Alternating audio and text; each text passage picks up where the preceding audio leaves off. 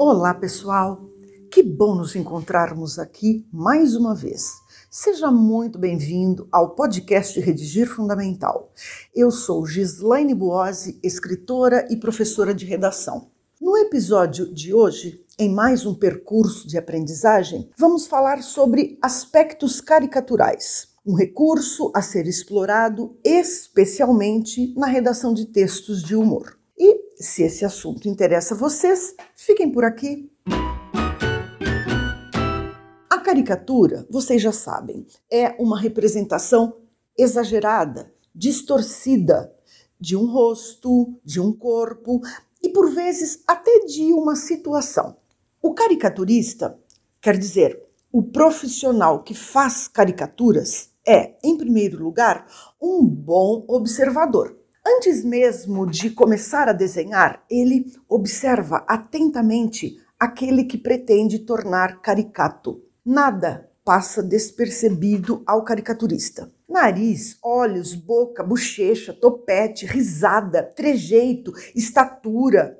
A pessoa de quem ele vai fazer a caricatura é alta, baixa, magra, gorda, brava, lerda, feia, bonita, tímida, gritalhona.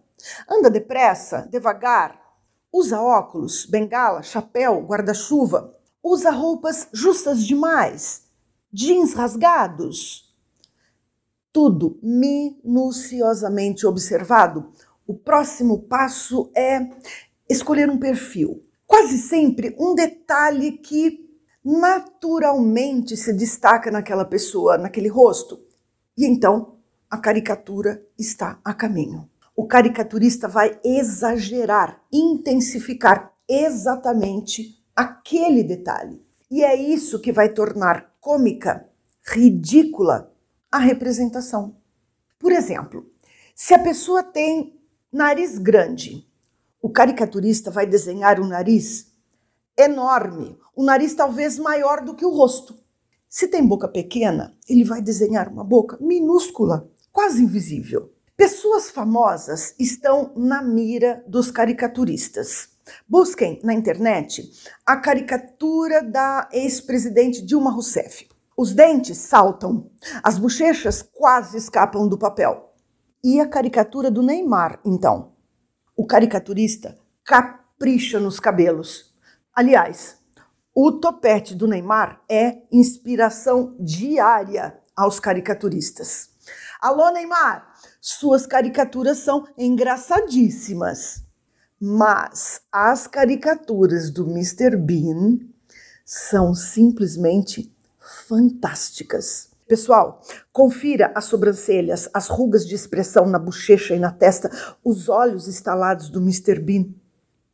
Essa mesma técnica pode ser usada para compor caricaturas escritas. Substantivos seguidos de adjetivos são muito utilizados para descreverem personagens horrorosas, disformes, engraçadas, ridículas. Faço agora a leitura de um trecho de Monteiro Lobato, rapidinho. Veja como ele exagera na descrição da personagem das dores, tornando-a caricatural.